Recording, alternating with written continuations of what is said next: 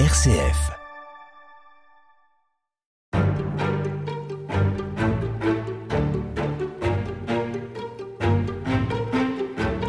Est-ce que vous pensez, Claude Motte, que les communes telles qu'on les connaît aujourd'hui sont très différentes de celles apparues fin 18e, surtout 19e Leur nombre a peu évolué. Il y avait le chiffre symbolique de 36 000 à un moment donné. On est un peu en dessous? On est à 34 865, c'est ça, 34 860 quelque chose. Dans la France métropolitaine, c'est important de le préciser. En fait, la France est toujours euh, considérée comme euh, une exception au sein de l'Union européenne, puisque le nombre de ces communes représente plus de 40% du nombre des communes de l'ensemble de tous les autres pays de l'Union européenne. Et il faut chercher l'explication dans le fait que, à mes yeux en tout cas, la France est très attachée à cette euh, démocratie de proximité. Le maire est le représentant de l'État dans la commune, mais il est tout autant le représentant de ses habitants vis-à-vis de l'État, par l'intermédiaire du préfet. Et donc le maire est vraiment investi d'une charge euh, d'intermédiaire. Et toutes les populations qui n'ont plus de maire craignent justement d'être livrées au bon vouloir du maire d'à côté. Ça c'est récent, ça a toujours existé Non, ça a toujours existé.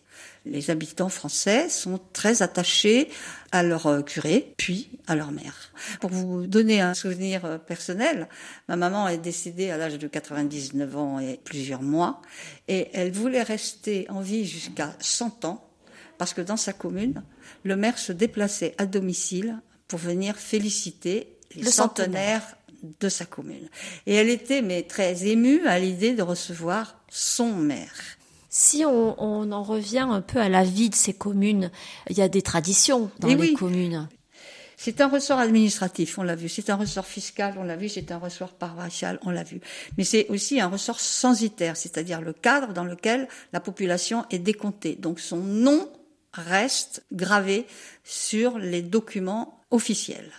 Mais c'est aussi un ressort d'activité, c'est un ressort d'enseignement avec son école, c'est un ressort de police municipale, c'est un ressort de justice sociale. C'est un ressort de sociabilité avec les associations sportives, les associations culturelles. C'est enfin un ressort festif. C'est très important, la fête de la commune. Parce que la fête de la commune est souvent associée à la fête du saint, patron de l'église ou de la paroisse. Mais c'est aussi un ressort cérémonial.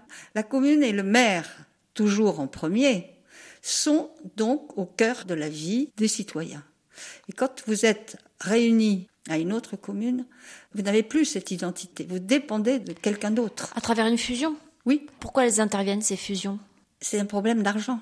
Beaucoup de communes sont trop petites. Depuis 1790, les gouvernements français ont voulu promouvoir la réunion, la fusion et la suppression de communes. Ils n'y ont jamais réussi, ou si peu. Par exemple, la, la loi de Marcelin de 1972-73 qui avait créé les communes associées, avec la permanence de la commune ancienne qui devenait commune annexe, avec des incitations financières.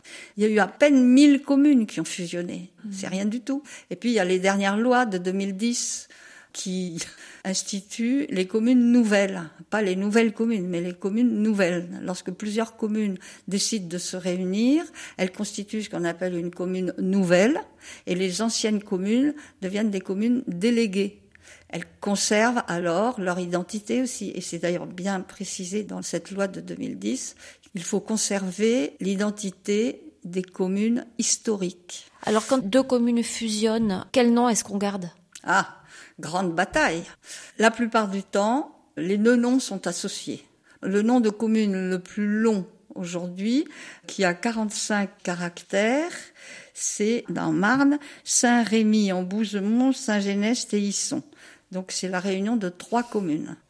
À l'inverse, le nom le plus court d'une commune, c'est Y. Y, dans la Somme. I. I, ça s'appelle I. La plupart du temps, c'est peut-être quand même la commune la plus importante en termes de nombre d'habitants qui l'emporte. C'est son nom qu'on garde Souvent, mais pas toujours Parce qu'il peut y avoir, si vous voulez, dans le territoire de la commune fusionnée, réunie, un monument connu. Et donc, euh, pour la notoriété de la commune résultante, on prendra le nom de la commune dans laquelle est situé ce, ce château connu. Pour ne pas que le nom s'efface. Voilà. En général, ils viennent d'où ces noms? Ils sont très très anciens. Il y en a un certain nombre de l'époque romaine. Et puis après, ça a été les, les constitutions des paroisses qui sont dénommés des saints, Saint-Martin, Saint-Jean, il y en a beaucoup, ce qu'on appelle des agiotoponymes, ce qui a beaucoup posé de problèmes pour la poste, mais qui a posé aussi des problèmes. À la fin de la guerre 1917, il fallait identifier les corps des morts, mhm. et sur les listes de recrutement, il est indiqué euh, Saint-Martin. Mais lequel Saint-Martin? Il y en a 322 en France, ou 232, je ne sais plus. Donc il y a eu une loi en 1919 qui a autorisé et qui a même poussé toutes les communes homonymes à assortir leur nom d'un euh, supplément pour l'identifier. Donc aujourd'hui, dans le même canton, il n'y a plus de communes homonymes. Il y en a au niveau national, bien sûr. Hein, plein de Saint-Martin, euh, mais ils sont assortis d'une caractéristique, assortis d'une caractéristique qui permet de les différencier. La suite de l'histoire, Véronique Elzieux. Les particularités de certaines communes? Bah écoutez, je peux vous dire que 19 communes ont moins de 6 habitants. 6 ont 0 habitants.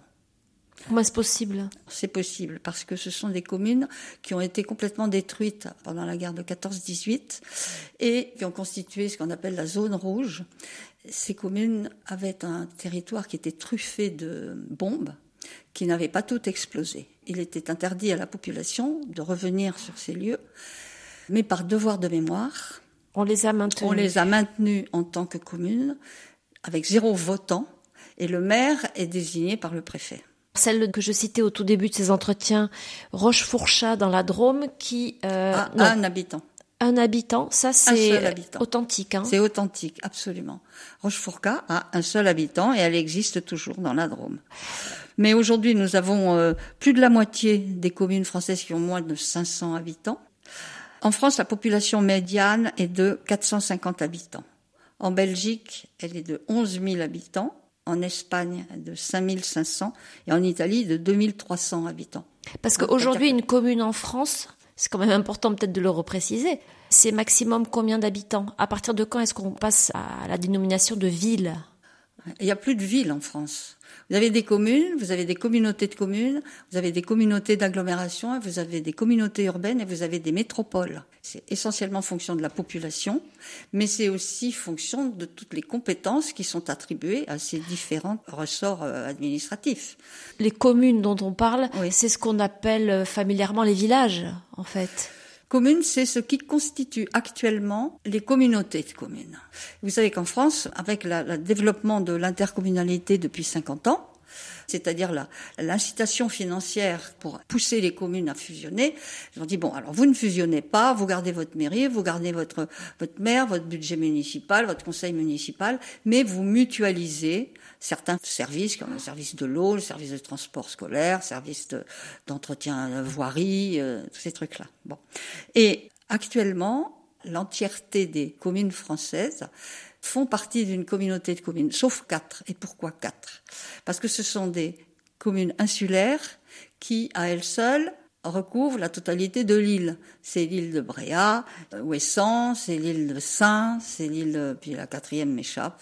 Et ce sont les seuls qui sont en même temps communes et communautés de communes.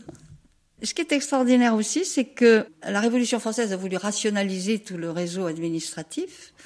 Ça a été rendu possible encore plus par l'établissement du cadastre. Et ça a été à ce moment-là, d'ailleurs, que beaucoup de communes ont modifié leurs limites. Bon. Mais, en principe, une commune a un territoire d'un seul tenant. Eh ben non.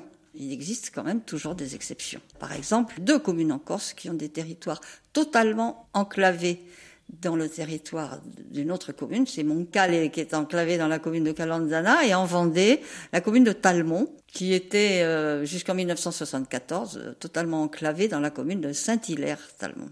Il y a quelques autres exemples dans le Haut-Rhin, dans le Bas-Rhin, des territoires euh, disjoints du territoire communal. On appelle ça les, les forêts reculées.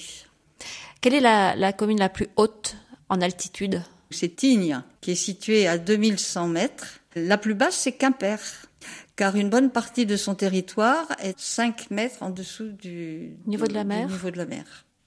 Alors on assiste actuellement à des difficultés de recrutement des candidats aux élections municipales. Certaines communes ont du mal à, trouver un maire. D'après vous, euh, ça vient de quoi? Ça vient de ce que les fonctions du maire se sont énormément alourdies, énormément diversifiées, et surtout que maintenant elles sont assorties d'une responsabilité pénale et même des agents municipaux. C'est très dissuasif. Certains maires actuels ne souhaitent pas se représenter, ce qui est assez euh, étonnant parce que c'est une fonction qui est assez honorifique au sein de la population.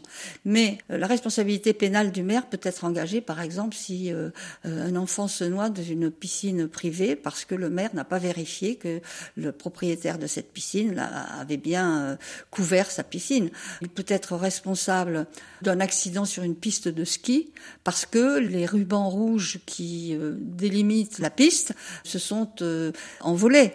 Et je voudrais rajouter aussi le poids de la législation et des lois qui s'enchaînent les unes aux autres, des décrets d'application qui sont pas toujours très rapidement énoncés, tout ça fait que les maires, surtout dans les petites communes, mais aussi dans les communes moyennes, ont beaucoup de difficultés à assumer euh, leur rôle. Et ils euh, se sont d'ailleurs euh, se rassemblent à travers des rassemblements nationaux des maires de France L'Association des maires de France a été créée en 1907 et elle fait suite justement à la loi de 1884 qui a accru beaucoup la responsabilité du maire en lui confiant l'autonomie de la gestion des biens de sa commune. Merci beaucoup Claude Motte de nous avoir euh, permis de découvrir cette histoire des communes de France.